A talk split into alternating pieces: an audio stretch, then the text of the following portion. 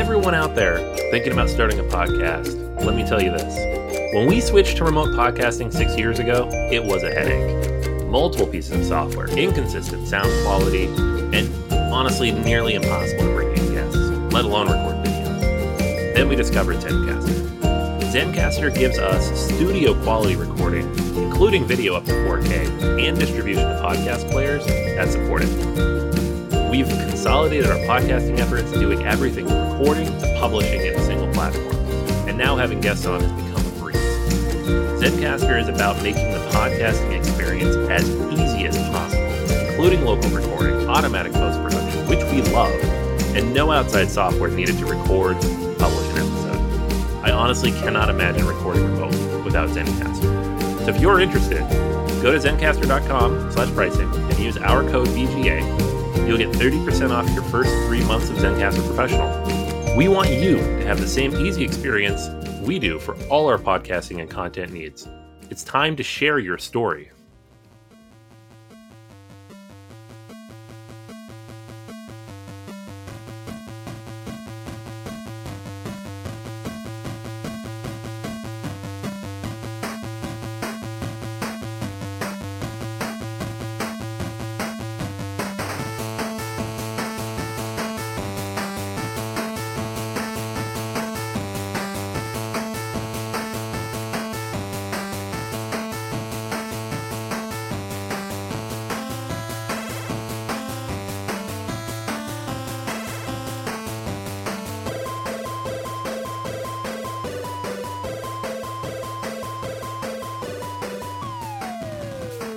Board Games Anonymous, the podcast of board gamers and the insane fun we have at the table together. This is Chris, Hey, this is Anthony. and this is episode 396 Marvel Snap for Board Gamers. We like to thank all our Patreon backers for helping us bring you a brand new episode, but especially our brand new Patreon backer, T Max. Thanks so much, my friend. You rock. All right, everyone. I don't think I have to tell you that Marvel Snap has hit and it's hitting everywhere these days. There's no place you can go on social media or in any kind of gaming website and you're not being crushed by the snap, bro. Right, Anthony? Yeah, it's everywhere. It's everywhere. It's funny because when they announced it, you're it, it just seemed like another throwaway app game, and then it launched, and I was like, meh. And I was I was actually listening to a video game podcast, and they were just Sure. gushing about it, and I was like listening. I'm like, wait a second, this sounds like a board game. and then I get in and play it. I'm like, it is a board game with you know microtransactions. hey, look, don't say that out too loud because eventually board game companies are going to be like, Ugh. microtransactions. Well, I guess ex- is, is expansions microtransactions? I don't know. I I mean, I, they're not making two million bucks a week for a new smash up pack, so I don't know. Mm, it's true. Yeah, they just announced that the first week alone they made $2 million off Marvel Snap, which is, if you have not played it yet, a free game, but somehow $2 million. So that's a thing that they made. So I think, as you said, Anthony, it's everywhere. It is certainly board game based, and there's so much to talk about that. So that will be our feature review. But Anthony, before we get into all of that kind of fun stuff, there's a little holiday happening when this episode pops, which is, of course, one of our favorite holidays, Halloween. So I know your question of the week takes us down that road and lets us know what our listeners are talking about. So what are they saying? Yeah, no, I asked everybody if you had to dress as a board game character, and, and you have to, right? Because why like would you I- ever volunteer to do such a thing? I don't know. Um, it seemed like a good idea at the time. I asked who would it be you? and why, or what would it be, right? So lots of good answers here. Some of them are hilarious. Uh, David, good friend of the show, said Gigazaur from King of Tokyo Nice. is perfect because nobody would know it's Gigazaur. They would just think it's Godzilla, Yes. except for people who play King of Tokyo. That's So right. That's that's a really good one.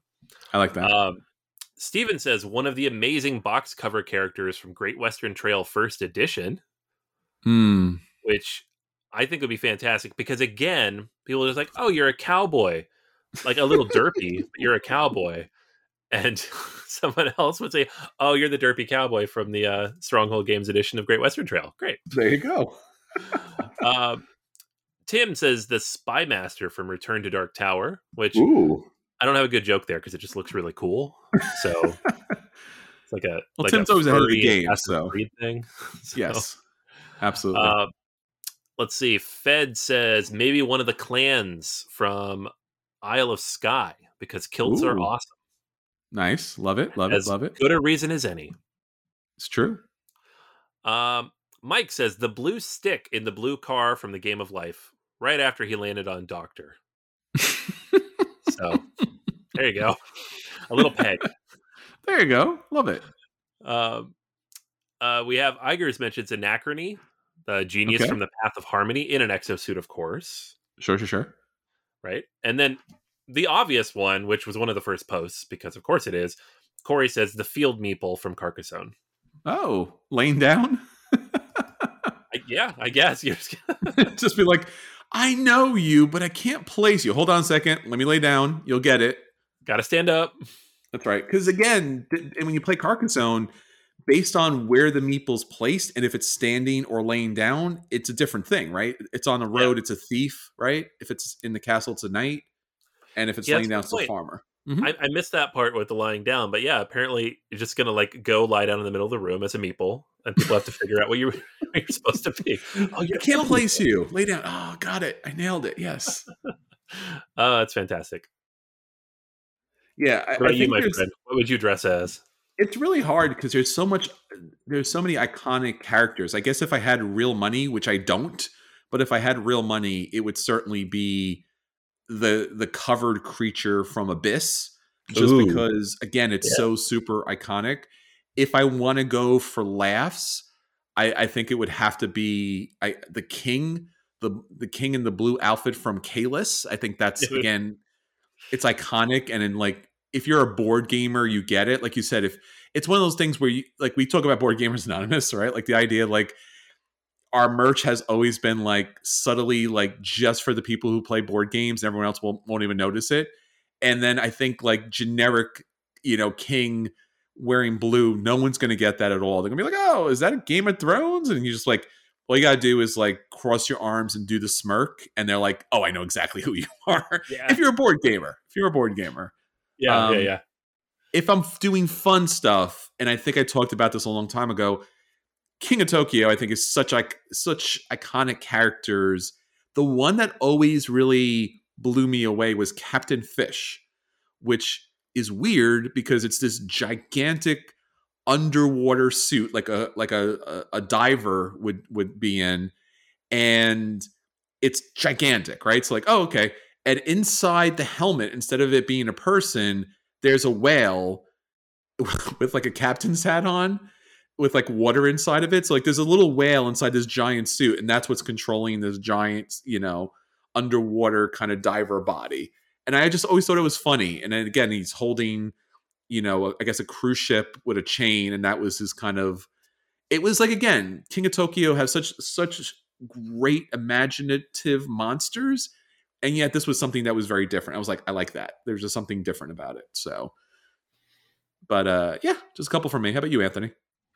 Yeah, I don't know. I for me, you know, I was looking around at the game boxes, and I'm like, there's a lot of funny looking dudes, especially on the Euro games. Yes. But most of them are just historical characters that are weirdly drawn. Mm-hmm. Um, so I think I'd probably go with one of the root characters. Oh yeah. Like, yeah, I have all these That's stuffies awesome. around. Like, like the thief would be pretty cool. The little raccoon. Um, one of the Woodland Alliance, the little mouse dude in his hood. That'd be pretty cool Mhm. too. Uh, or or go super weird and do like the Clockwork Lizard or something. People like, what is that? I'm like, well, I'm the solo version of the Lizard Cult from this little board game known as Roots. So Yeah, I think you would. I think you would certainly have to do the deep cut there. I don't. I don't think if you're going to do that, you just don't want to be a lizard or, or a mouse with a little outfit on. I think you want to go hardcore with that. yeah, you got to be the Robo version, right? That's right. Yeah, 'cause especially you, it's like you you've done so many solo gaming stuff out there before. I think it would need to be something, and it wouldn't. I don't think you would do something that would be IP based because no one would catch that.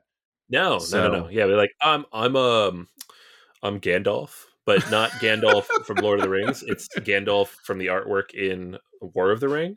Yes, Like, specifically. Yeah, what's the difference, guy? Oh, there's a big difference. There's a big difference. Let me let me explain it to you. Like, nah, it's not working. No. And and again, it would never be appreciated because you know, like in board game world, there is deep appreciation for so many specific characters, but in the general public, of course, like no, you would never get credit for that. You would be like, oh no, it doesn't look like the movies, and you're like, no, but and they're like, no, it doesn't look like the movies. you are not Ian McKellen. You are not Gandalf. no, that's there's only one Gandalf, and it's the Ian McKellen depiction. So yeah. Yeah, there's so much good stuff out there, and again, I would like to see that one day. I know, I know a lot of the conventions do cosplay, but I, I th- I'm trying to think if there's ever been a time where I've actually seen a specific board game character cosplay competition, and I don't believe I've ever seen that. Have you? No, I don't think so. Because even at Gen Con, where they have like the whole parade, it's mostly character based. It's not. Yeah, yeah.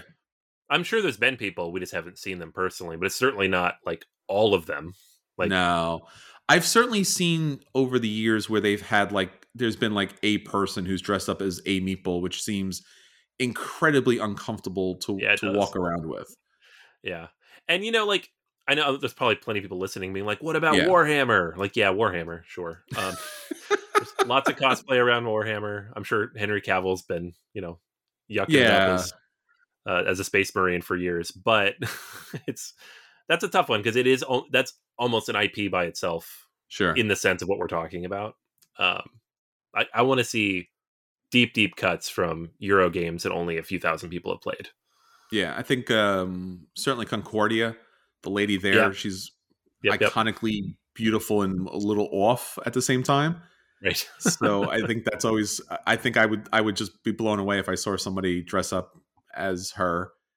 And again, I think it's always funny too when they do the celebrities. Like you see this a lot online and social media. They're like, "Look at these celebrity. This celebrity dressed up as this character. You'll never believe it." I'm like, "No, I, I believe a you know a multimillionaire who's you know a model or in fashion."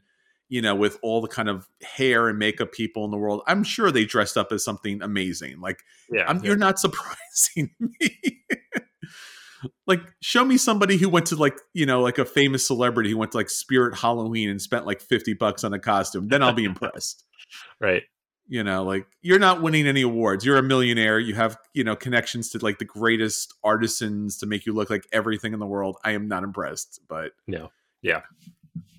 I don't know. In the future, in the future, there will be board game cosplay, and I think we'll we'll be there. We'll be we'll be at the head of that. So Yeah. again, if you like to hit us up, especially if you actually, in fact, did any kind of costuming around that, you would incredibly blow us away.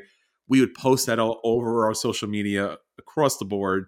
And again, happy Halloween. Enjoy the festivities. Enjoy dressing up. And maybe at PAX Unplugged, I don't know. Maybe we should do this one day. I, I, I think it would blow away companies if we actually did dress up because they'd just be like, "This is amazing. Can you stand in front of our booth for three days?" I'm like, nope. That. I don't know why they don't do that. Right? I don't. I don't. Yeah. Have we ever seen that? Um, maybe only in the gross way where they Oh, like the put booth babes kind of thing. yeah, yeah. Like I remember Hmm. seeing that like early on, like CMON would do that with some of their, early- Oh. or not CMON, not even CMON. It was like Ninja Theory. Oh, Um, okay. with like Super Dungeon Explorer would do that. Uh, Like not with the cool stuff. We don't, there's not like a giant stuffed root mouse walking around. it's true. That's kind of weird. it. it happen. It's kind of weird too because a lot of those costumes, like again, Japanime games, like they would make so much money. I mean, there's just so many great costumes and outfits out there, and and just IP stuff that you could easily pull together. And they just, I don't think I've ever seen a booth have one of their characters dressed up. Just trying to think of all the years we've been to conventions. I don't think I've ever seen that again. Maybe other than Warhammer, you know, Right. like because they have like real crazy money that they could throw at things. Yeah. Yeah, I don't think so. Maybe Dungeons and Dragons have done things over the years, Oh, I'm sure. Yeah. but again, they have crazy money. But I haven't seen like a generic board game company have something like you know, like uh, Dead of Winter, right? I've never. We went to their booth multiple times. You know, Plaid Hat Games. I've never seen anyone like dressed up as a zombie or anything like that. Yeah. and that's another game that has a really cool, iconic characters too. Sure. So, all right. So if you get a chance to dress up, let us know. Love to let everyone know. And again, thank you so much for posting on our question week.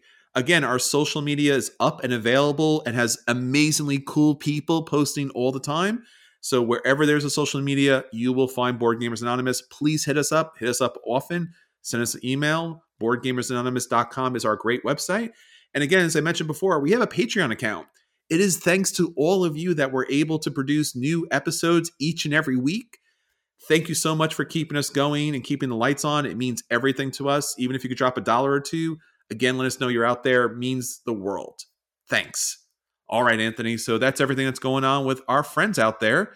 Now let's get on to the crux of the issue so that we can talk about it for once and then move on because hopefully everyone gets the fact that Marvel Snap is something we've seen in 20 different ways before at the board gaming table, but it's online. So, Anthony, tell us about Marvel Snap, unless like people have never played any of these online gaming before. What is it remind you of? What is it reminiscent of? What is it connected to board games? Like, what's happening here, bro? All right. So, Marvel Snap, in, in a nutshell, is a digital card game. So, if you've played Hearthstone, mm-hmm. you're in the ballpark. And in uh-huh. fact, one of the developers of Hearthstone made this game, so very much in the ballpark. He's like, "Can uh, I but, make more money?" He's like, "Yeah, yes, more money," but not working for this terrible company. Mm, how do we do this? Smart move.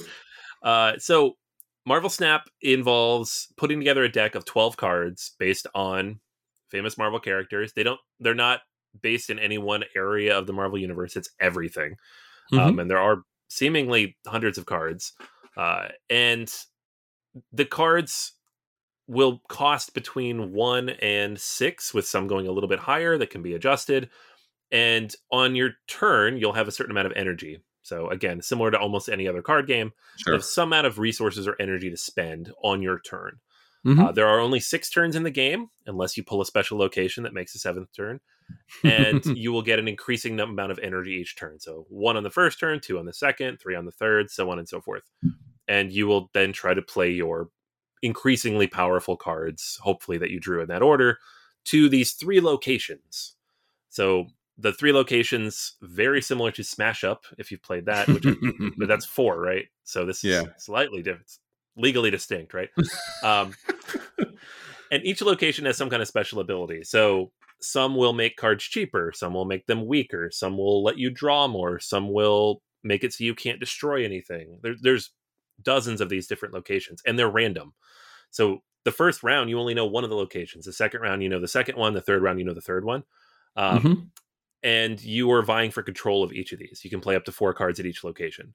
So once you have played out all your cards at the end of the sixth round, you see who has won two out of the three locations because someone will have done that, and they are the winner of the match.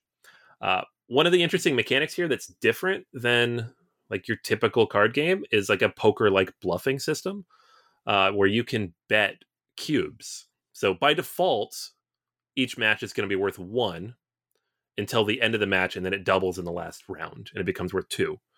And then you will win those two, your opponent will lose those two. But you can snap, name of the game, you can snap at any point during the match and it will double that.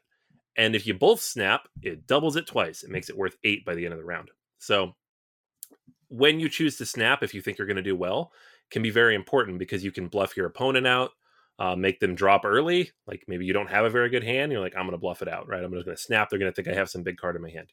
Um, or you time it such that they don't bow out and you get those extra cubes because you know you're going to win. Uh, that's probably the most interesting part of the game to me because everything else feels somewhat familiar. Like when we first discovered this game, my text to you was, "Yeah, it's Hearthstone plus Smash Up, right?" And that's exactly what it is. It's Hearthstone plus Smash Up because it's the developer, one of the developers of Hearthstone, using a Smash Up mechanic. But the thing that I love about the game, you know, and we'll talk about everything else, but the thing I love about it is just like the matches are super short. There's only six turns. You don't get a ton of time to take your action. You can play around in two to three minutes. So you can like on the bus, I'll play like 10 rounds just on a 20 minute bus ride. And that's like, wow, I got a lot done. Um, versus like a game like Hearthstone where a match could go 20, 30 minutes, which can be infuriating at times. so, uh, and granted, I haven't played Hearthstone in a couple years, but uh, that that game definitely dragged it out on me for a while. So that's how you play Mar- or Snap. That's what's unique about it, I guess, Mhm. and also not so unique about it. Um, and uh, lots and lots of people are playing it. Yeah, and again, it's one of those kind of smartly designed, easy entry to gameplay. Yeah. And one of the things I did is like I didn't read the rules or go through any tutorial. I was just like, okay, let me just kind of jump into this. And you're given a hand of cards, and like you mentioned, Anthony, the the kind of power ramp up. Like you get one energy, you can play the one cards and two and three and four and five and six, and then even at honestly, even at the higher level, it doesn't seem to have that kind of situation where it's like there's like these combos and you get additional energy from your cards. It's very much like your card deck does a couple of things, but also is also generically pretty basic. Right. And then the locations really are what kind of throws the game for a loop. Yeah. And there is even in locations, those locations can kind of be random, and you have cards that can randomize the locations and change things like that. And that was kind of interesting because again, it's like you're playing the game at the very start and like, oh, I'm winning games. This is weird because other people have, you know, obviously more deep, you know, deep decks and they've kind of put together some strategies. But again, the strategies are not, at least at this moment, that intense or that robust at this at this point. Like, oh, there's one where you can put a bunch of ones together and you throw another character down and it boosts all the ones up, or there's ongoing or on reveals and stuff like that. So but it's kept very manageable because the amount of energy that is available and as you said the three locations. And honestly sometimes the game comes down to just guessing.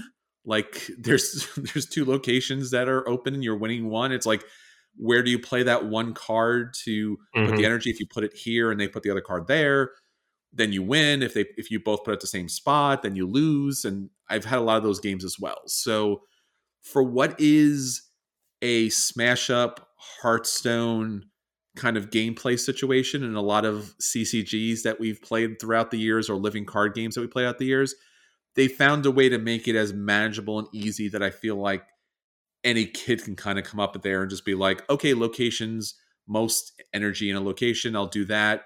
There's some special abilities, they're pretty easy to kind of follow.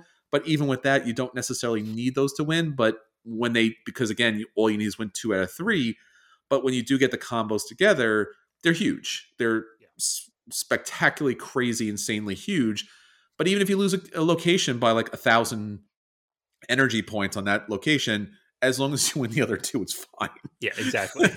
just I've like had that happen a few times where somebody just absolutely demolishes me, and you could tell they're very proud of it. And I'm like, yeah, but Yeah. you still lost the match, guy. like, there's a lot of cards too that just like there's Charles Xavier, Professor X, where he just like locks down a location. You're just like, I win this. Okay. yeah, it's like okay, that hit me a couple times. Now I have the card. I'm like, sure, you got that, but I won this with one card. That also seems unfair, but I guess right. That's a thing. yeah. I mean, I I built one of those swarm decks that you mentioned, like a- all ones, and then Yeah. there was there's a Kraven. Ka-Zar, and, Ka-Zar, and Blue Marvel, and then Onslaught. So you're just like plus one, plus one, plus four, right? So it just makes all your one cards worth like six. yeah, yeah, Um, and it was fun for a while, but at a certain point, the problem that I'm finding is that because there's only 12 cards, it kind of plays itself at a certain point, right? You're just It it's all very reactive. Yeah. So and then I reached a certain point with a new card pool where people start playing Killmonger, which destroys all level one cards, and you're like, oh, well, so this deck is useless now. but um, it is fun though because it is only 12 cards mm-hmm.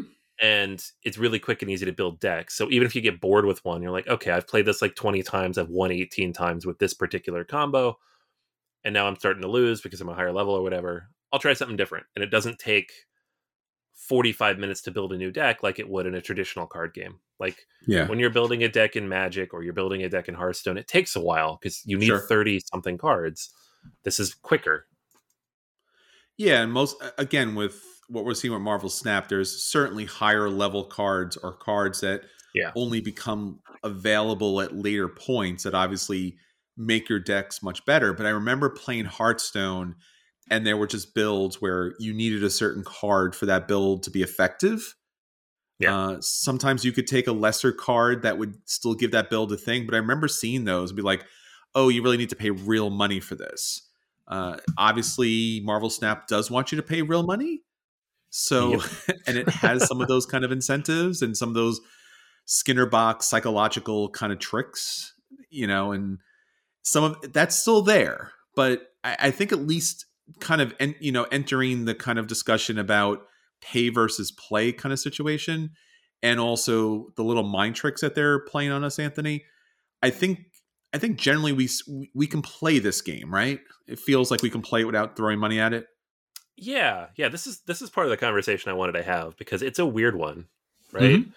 most of these games with the pay to play component i feel like you get a good hour or two of enjoyment out of the game before it hits you pretty hard right sure. Like hearthstone was always like that of all right, you've got your basic cards, you have your basic stuff, you maybe move up a couple levels in the rankings, and then you start losing half the games because people have cards that they they got through packs that you can't get. Sure. Or you start getting like daily quests that take an hour or two to complete, and you're like, I don't have that much time to play this game. um, in Marvel Snap, I feel like that curve was much longer, mm. right? Those the first like two three days of playing it, I was getting new stuff constantly Yes. Like every match, I was getting a bunch of stuff to upgrade cards. I was getting new cards to play with. I was getting new avatars, just constant new stuff. Like you said, that Skinner box response is just so mm-hmm. much stuff. And then at a certain point, you realize, am I playing real people? Because now all of a sudden it gets harder. And like I was winning everything. Yes. I think I won my like first 20 matches, and I'm like, I'm not that good at this, am I? No. um, and then suddenly I started to lose some. I'm like, oh, that makes more sense. Sure. And they start layering in other mechanics that do impact how much you can actually accomplish without paying for the game, right? So suddenly there's the snap mechanic, and you could lose if you're very uh, not paying attention. You could lose sure. eight cubes on a turn, right? Yes. And then suddenly there are these amazing new cards that you see, and you're like, I want that card. How do I get that card? I'm like, well, I need to level up my collection level, which isn't something you can just pay for. You just need to go get a bunch of boosters and a bunch of resources and sure. upgrade a bunch of cards. And suddenly you don't have all those resources anymore because you start the game with a bunch of them. Yes. Um, and then at a certain point, you like get to a higher level of challenge and everything just grinds, slows way down. Right. Mm. That collection level before you would get something new every two levels. So every time yes. you upgraded a card to like level three or two level one cards up, you'd get something. And now it's every four. Yes. And so it's like double the amount of time it takes to get stuff. And I'm like, yeah. I'm not getting any new cards anymore. I'm not getting any new stuff. I'm not even getting mm-hmm. upgrades on my cards.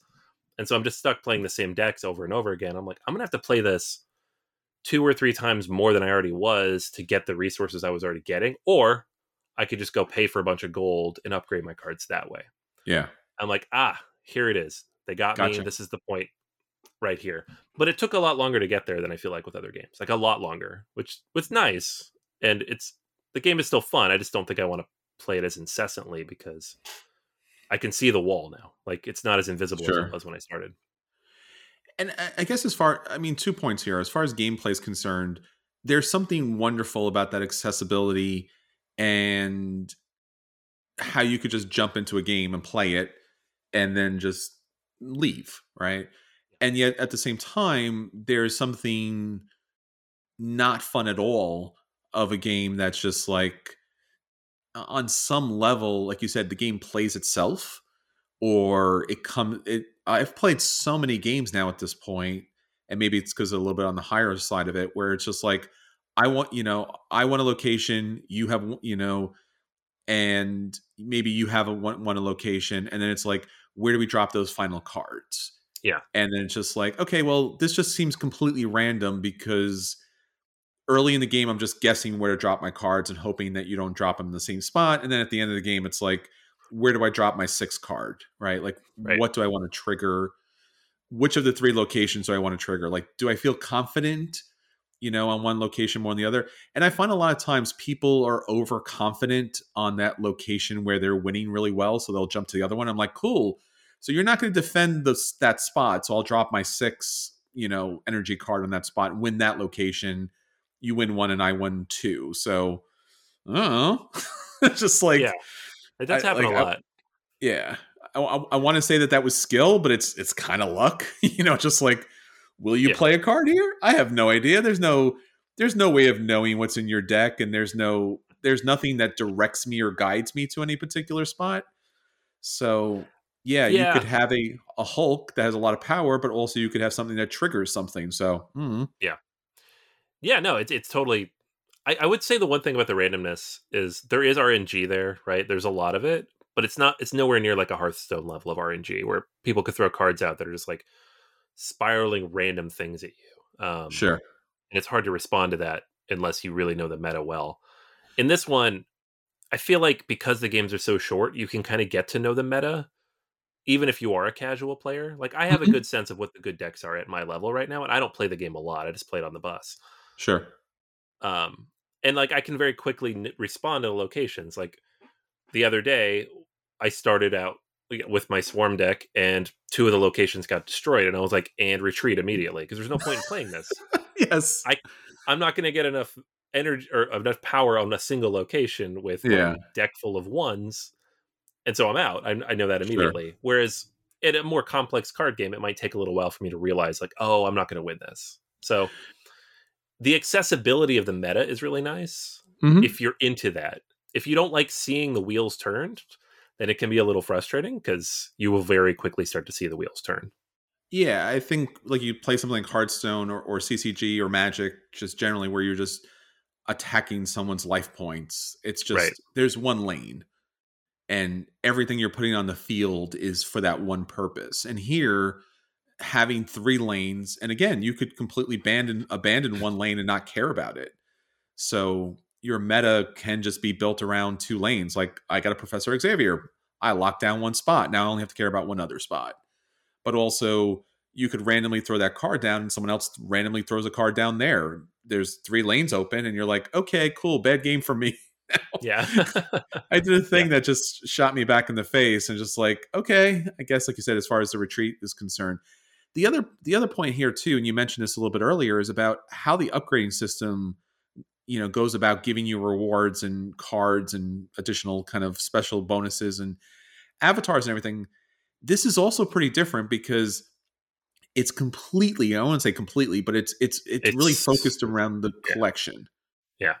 So you can win games for days, and that certainly gives you points and things like that, but really upgrading the card. So you get standard cards, and then basically you have I don't know, Anthony, what is what is this? there's two mechanics there, right? There's two resources to kind of you have the little globes and you have the kind of currency credits.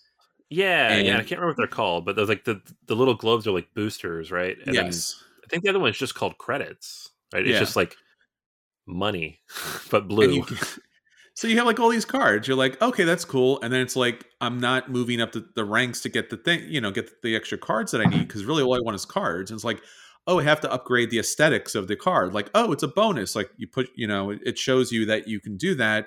You upgrade the card and it goes from like a basic card to a frame break card to like special 3D and then animated and stuff like that. And I'm, I'm like, all right. like, Oop, don't forget the shiny logo. Oh, the shiny logo. Which again, when you play on your phone, those things don't matter. No, Like- not at all. You can't see it. no. And again, it's it's it's weird that that's what they focused around, but it is also cool and interesting because there's so many variants of the characters from different, you know, comics or just artistic representations. So you have Groot, and Groot is a very they have a very serious version of Groot when you first start playing it.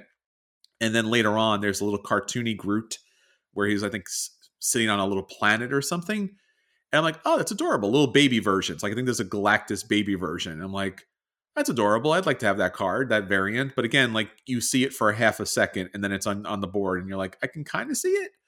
But it's so weird that it's based around that collection system to kind of Yeah. upgrade you. It's it's doubly weird because when you do see a card you really want, there's no way to get it. Like- there isn't. I have I have like two or three of the eight bit ones. I just happen to get those because they're pretty random. They're like you get Yes. a mystery variant, so they just give you a random variant of a card you mm-hmm. have. And I got a couple eight bit ones. I'm like, oh, I'd love to have an eight bit deck.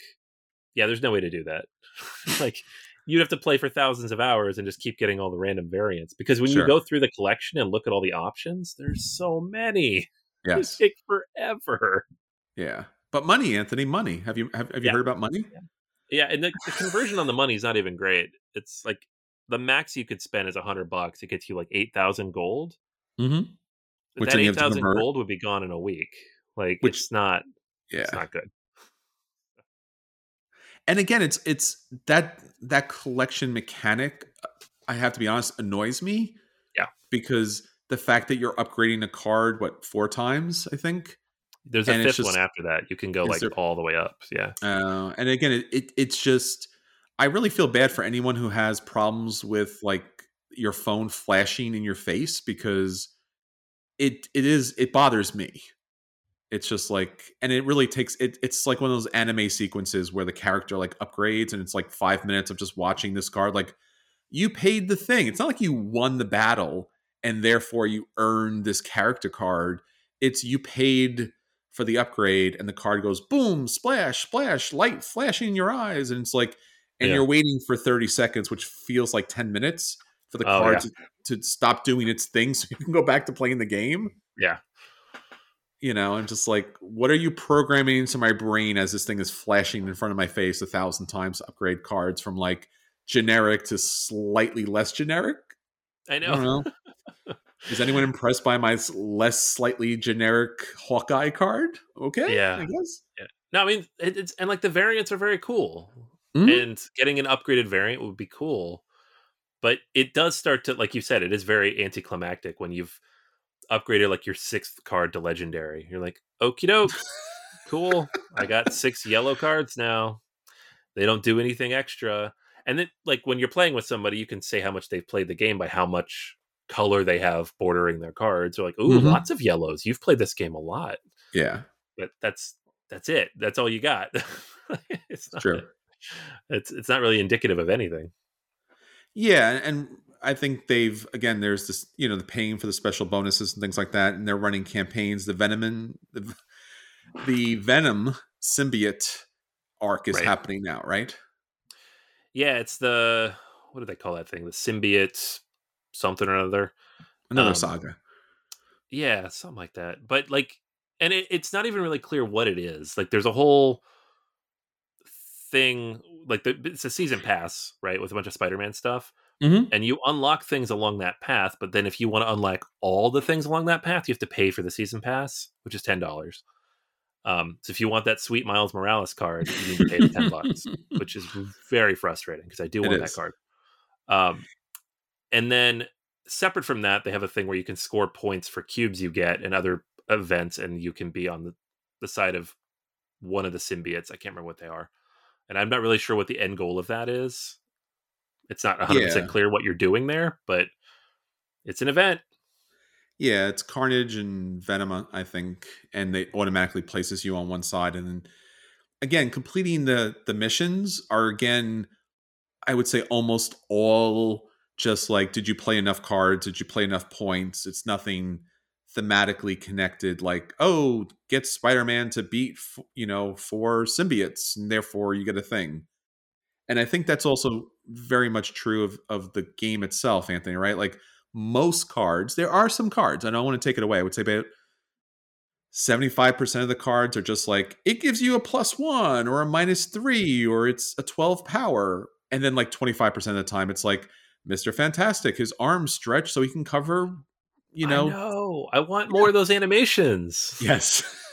They're the fun part of the game. Yeah. It's al- no, that's It's, al- it's almost weird that that's not what gets upgraded. Like, I'd rather play and or pay for a card to give me additional animations than to be extra sparkly. Yeah. Oh yeah, hundred percent. Like you give me like like the Captain America shield throw, very cool. Like Very I want cool. stuff like that for all of them. Yes. And not all the cards do that. I mean, Hulk No. is pretty cool. It just drops down. It's a big card and just it bounces everything around for a bit. But most cards are just gives you a plus one. It triggers a keyword or it has its own keyword or destroys some other cards. And some of that's random, you know, just like and and some of it's thematic, right? So Carnage takes out all other cards, right? You Mhm. mentioned Killmonger kills all the one level cards. Spider-Man holds down a location, you know, Professor X locks down a location. And then there's some other stuff that's like Jessica Jones, like she doubles her power, if you leave her alone. just Yeah. like I love that. like I'm like, okay, I guess. Yeah, all right. You know, Yeah, it's yeah. fine. I guess that's a thing. So yeah, it, it it does have some of the thematic elements that you'll see in like like Smash Up is the same way. Smash Up has like I would say 75% of the cards are just like it's a plus one, it's a plus two, and then some of them are like, oh, it's a zombie card, so you can pull it out of the graveyard, or it's a plant card, so the more plants you have, the better it is. So it has some of that kind of thematic gameplay, which is fun to play into it. It doesn't have as much as I really would like, but it does have some of that. I think it has almost enough to keep me going, and we'll see how the other cards come out later. Yeah. Do you have a Do you have a favorite card, Anthony, that you that you're playing or have played or have seen? What a good question. I don't know. Well, like it's I've been doing this for years. I'm really good at this stuff. I Go know ahead. you're Yeah. good. You could have thrown me off base with this question that I absolutely should have anticipated. Um, I should. I can answer this because I know, I know what my favorite card is. yeah, please. It's a th- it's a three cost card, which makes it awesome. Um, it's morph. oh, who- Morph is good. Yeah, Morph is great because morph morphs into a card in your opponent's hand, so you can play it early at the three cost, and it could possibly, depending on what's in their hand, become a six card cost, and you're like, awesome.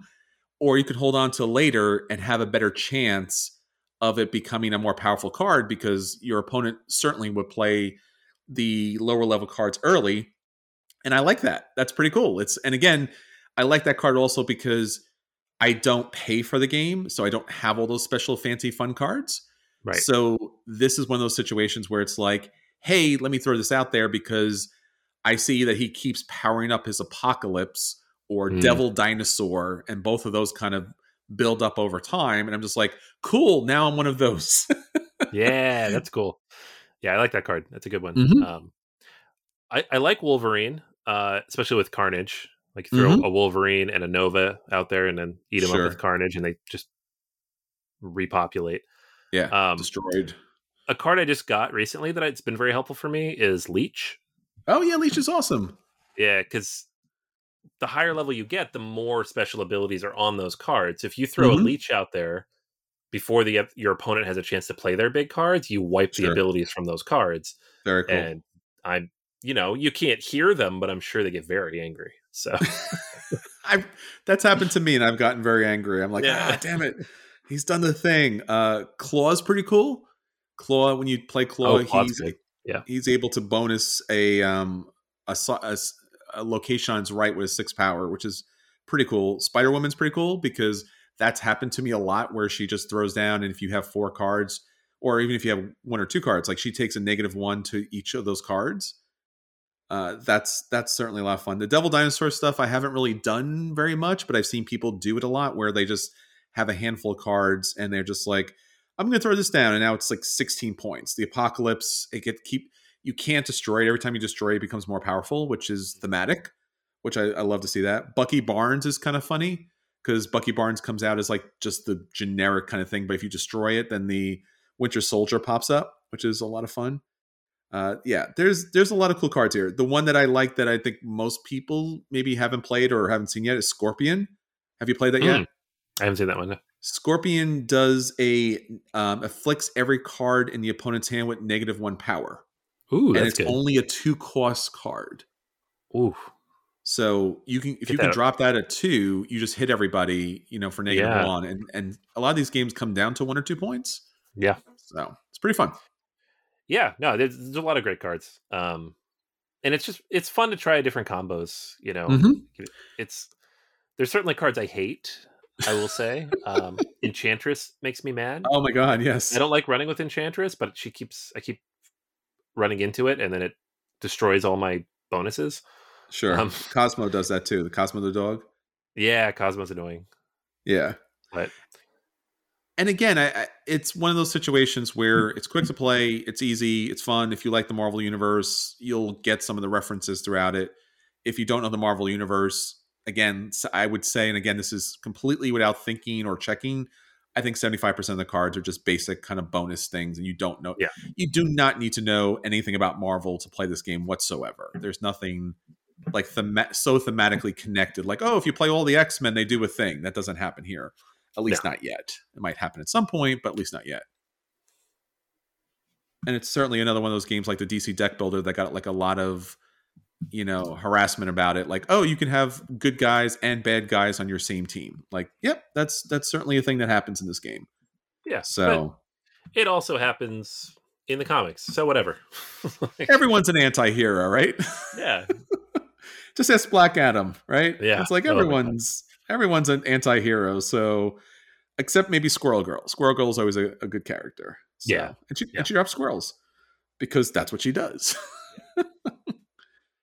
so yeah there's just generally a, a lot to play in the game you know throughout so anthony obviously this is a board game become digital so is this a game that you would actually recommend people buying? And and by buying we we, we talk about paying for that special content whether it's additional gold or a season pass. Do you recommend this game as a play? Just playing it for free don't buy any of the extra stuff stay away from that? Or is it in fact the dreaded dodge slash delete? Because we can't burn this. You can burn your iphone but i don't think that's going to really help you here which is you check it out and then you delete it almost immediately. What do you think I really enjoy this game quite a bit. Um, Mhm.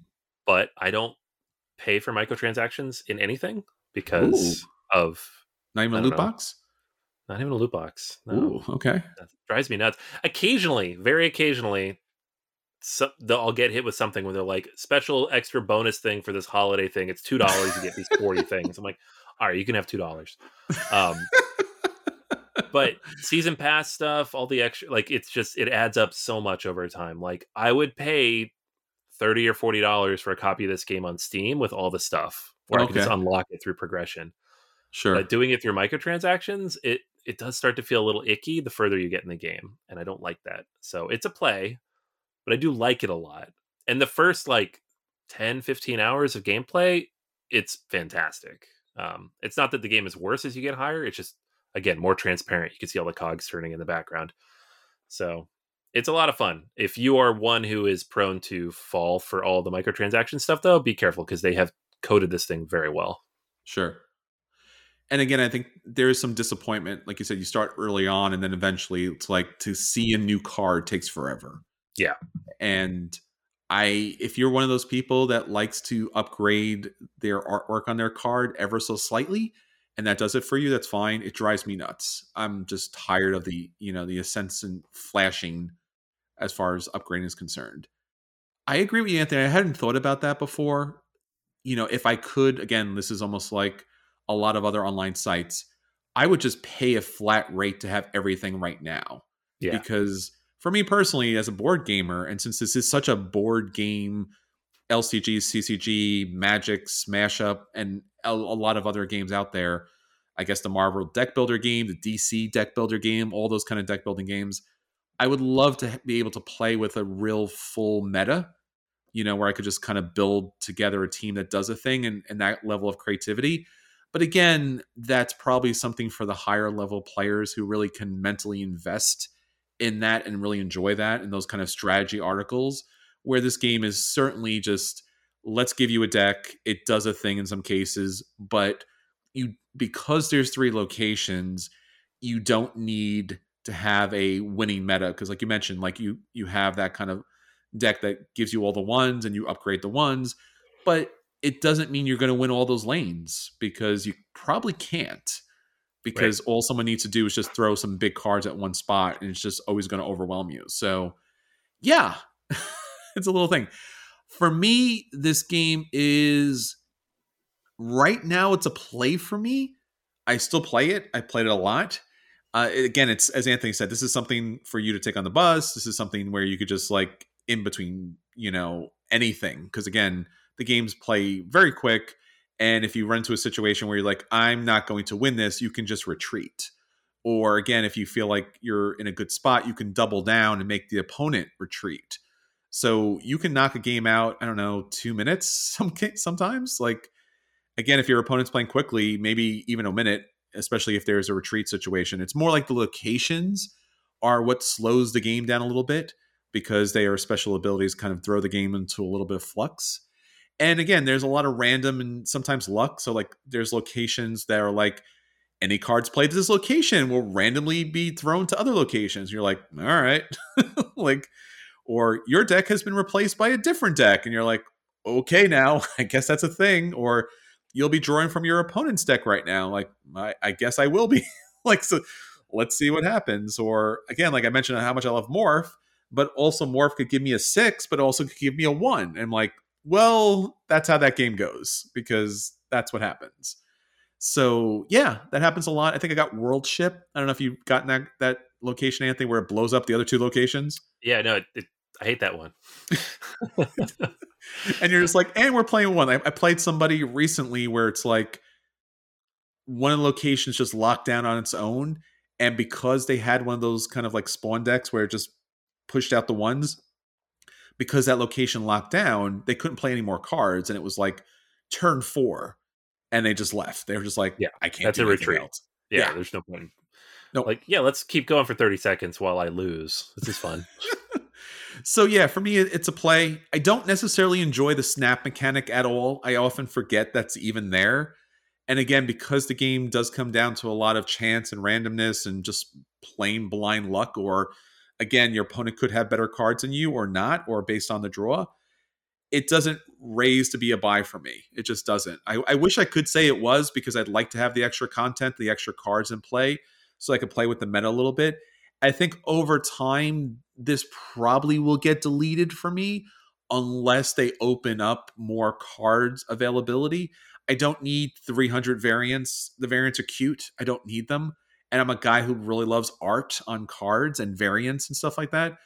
But I really just want to have more of the meta in the game. And right now, it just has a couple of meta stuff in it, which is fine. Again, it, plays better for just a general audience, but I really want to invest more mentally in that kind of deck building mechanic. And right now, it's not there yet. And it may never be there. It may just, it- you can't necessarily be Hearthstone and be open to a general audience or a bunch of kids. Like it just doesn't work that way. So, yeah, it's a play for me for now. So, Anthony, we were thinking about obviously everything that Marvel Snap has brought to the table. And again, especially about the board game mechanics that come along with this game. And in particular, what really, you know, shows up most predominantly is the keywords. So if you played any CCG, LCG, deck builder games, anything pretty much with cards, it comes down to keywords. So we wanted to have a little of our own snap battle and talk about some of the best keyword board game kind of situations. So um, when you play Snap Battle, there is a couple of different keywords that come into play, and you'll see them on some of your cards. And those cards have special effects. And again, some of the locations have special effects as well. So sometimes they worked well together, sometimes they don't. But in particular, we picked out three keywords that you will see on cards and have applied those to three battle locations. So those keywords that we see in cards are on those locations. And we wanted to pick out board games that really represent those kind of special keywords. So we're playing Marvel Snap, but not Marvel. We're playing board game Snap a little bit here, which I like. I think this is could be a real thing, Anthony. Trademark Board Games Anonymous. Just saying. Uh, you know, because eh, you know it'd be fun if we had a thing too. So the first location, Anthony, that I've challenged you to is on reveal. So when you play Marvel Snap, you play certain cards, and then when they're revealed, they do a thing. So some bonuses, some special effects, and things like that. As far as board gaming is concerned, or board games are concerned, this on reveal action, this location about on reveal, is representative of the game with the greatest table presence.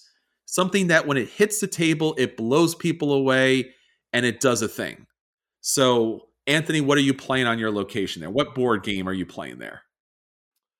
Uh yeah, so I, I struggle with this one because I was trying to think of something that just like out of the box Mm-hmm. Was amazing without having to upgrade it at all. Because at first I'm Sure. like, oh, it's War of the Ring, obviously, but I'm like, well, it's just out of the box. That's the your box answer to everything. itself, It's fine. like maybe the collector's edition, but I, that feels like cheating. Yeah. Um, so I, I went back a little ways because I was just, I was trying to think of something that would just like that I only know because of table presence, and I went with Cthulhu Wars because that game I've, I've never played it, but you could see it from across the convention hall because you got these giant figures running the board. Like that game is all table presence. I don't sure. mechanically, who knows, but table presence for days. so. Yeah. Well, I went. I was thinking the miniatures too. I thought that was generally the way to go because there's so many great games that have just like the intense miniatures at table. But I thought about going a little different here. So I'm focusing more on the artwork and more on the creativity. And recently there was a brand new collector's edition that was just as big, if not bigger, than most board games out there. I'm talking about Everdell. I think Everdell is a game that has incredible table presence. The boards are so ornate and really follow that thematic kind of presence. It has the tree that you put all the different meeples on, the different animal representations that, you know, for your city and the creatures that go into there. And again, the special collector's edition has all the extra boards that go into it. Um, the artwork, the thematic gameplay, the cards, the tableau building that kind of get, comes into play. I think it's universal having those animals and that kind of nature theme kind of come together. I think anyone who walks by will kind of be just entranced by this game, even though it is not necessarily for anyone. But I think table presence wise, people are kind of blown away by that. So that's my that's my play there, my friend. So we have we have a little bit of Cthulhu Wars versus Everdell. I mean, at least they're radically different games, I guess, as far as that's concerned. Squirrel Girl versus Thanos, right? Pretty much. And in, in, in, the comics, Squirrel Girl wins, right? So yeah, exactly. Yeah. there you go. All right. So on our second battle location, the keyword is ongoing. So the board game challenge that we're looking at here, Anthony, is the game that always gets table time no matter the group. So what do you have for there? All right. So this one I had a lot of thoughts on. Um, but mm-hmm. the game, and this is a weird one too, because it's not even like in my top 10, but mm-hmm. it's a game that if I bring, it's going to get played. And if someone else brings, it's going to get played for multiple reasons. Uh, and that's Seven Wonders because Ooh, okay. it's quick. It, everybody knows the rules in most game groups at this point, mm-hmm. you know, however long this game's been out, 10 years now. Sure. And it's plays up to a player count that most hobby board games don't, right? Usually once you get over five, six people, you got to go into party games. Seven Wonders, you sure. don't have to. So it's got that flexibility. And then with the expansions, you can really add or detract from the game as much as you need to. Like you play a very quick base game, or you can mix in any of the expansion material if you have it. So this is a game that it's a lot of games they get older, they sit on the side. Like even Terraforming Mars, which I almost selected for this. Like there's plenty of people who are just kind of done with that. Yeah. Um, this one, no one's done with it. Even if they're like, I don't love Seven Wonders. You're like, yeah, but it's 20 minutes. So like, yeah, that's I'll play that. Yeah, for me too. I, I did think of Terraforming Mars, but again, that even though that is a great game that always gets table time, it doesn't always get table time with every group. I mean, I think that sometimes we forget that that's somewhat of a daunting kind of game, especially some of that snowball mechanic. So before I even like looked into the list, because I'm thinking what game comes out almost every time, what game works with gamers but works with a general audience, and what game is appealing throughout. I, I thought maybe could it be a roll and write? And I was like, ha ha ha, no, it can't be a roll and write. That's not a thing. But what I did think was could it be an abstract? And what popped into my head was Azul. And mm. there is different flavors of Azul, but I think generally Azul as a general game. And I think one of the rationales for this, of course, is that this game is so simple to play that almost anyone can play this. And yet at the same time, it plays well with between two and four players and again, at the same time, this game had such universal appeal that they felt the need to release a $300 version of this. And I don't know why, but again, it did have such universal appeal. And I've played this game with a lot of people, so much so that even though I think this game is okay, it's not a 10 for me. It's like a 7 out of 10. I bought Azul. I bought the second version of Azul with, I think it's the, the glass version. I know there's a third version and probably a fourth version coming out. Azul always has been a standard at, at the game table.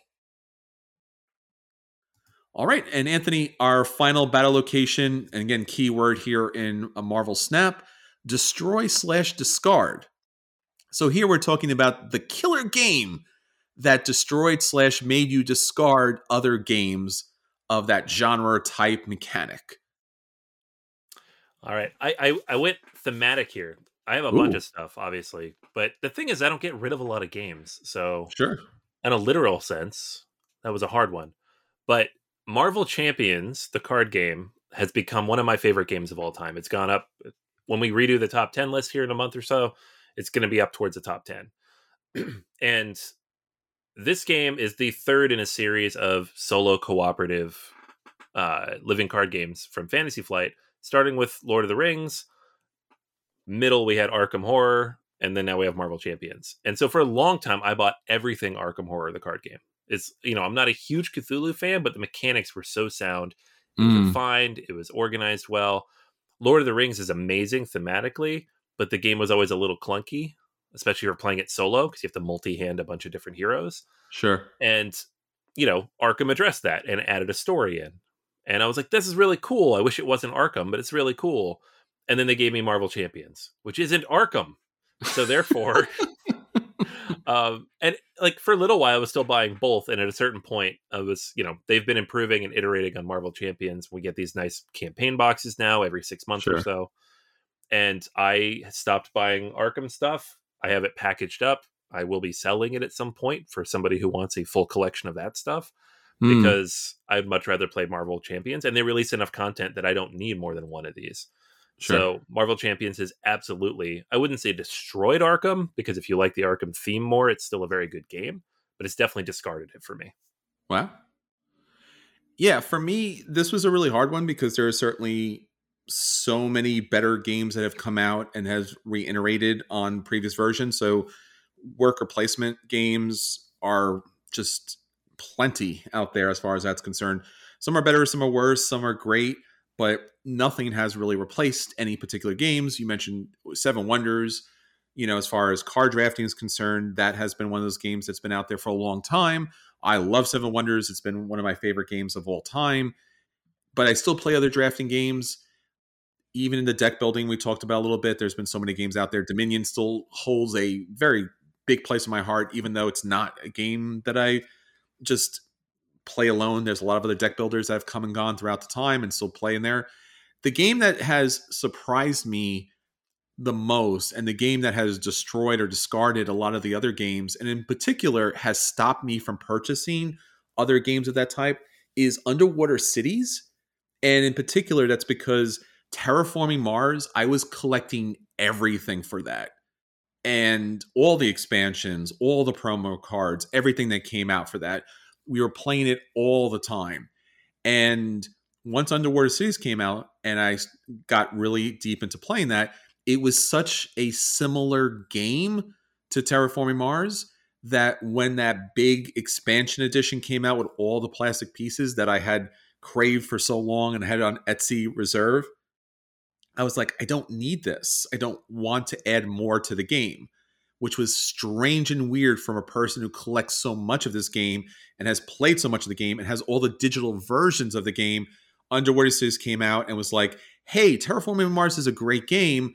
I can be more precise here. I can be more streamlined. I can actually break the cards up into like three ages, like Seven Wonders. So you don't have to just like completely, you know, get a card that is going to never be produced. So you kind of get in your hand, you throw it away and Seven Wonders again, which is another that card drafting tableau building, has again was another one of those huge games for me, which I own every version of it and just stopped following that dragon for some reason and came down to Underwater Cities and recently picked up a whole bunch of upgraded pieces through Etsy for Underwater Cities, which was something I never thought I would do. Whereas Seven Wonders and Terraforming Mars was just such great big games but for some reason, Underwater Cities is so precise and so contained and so well thought out.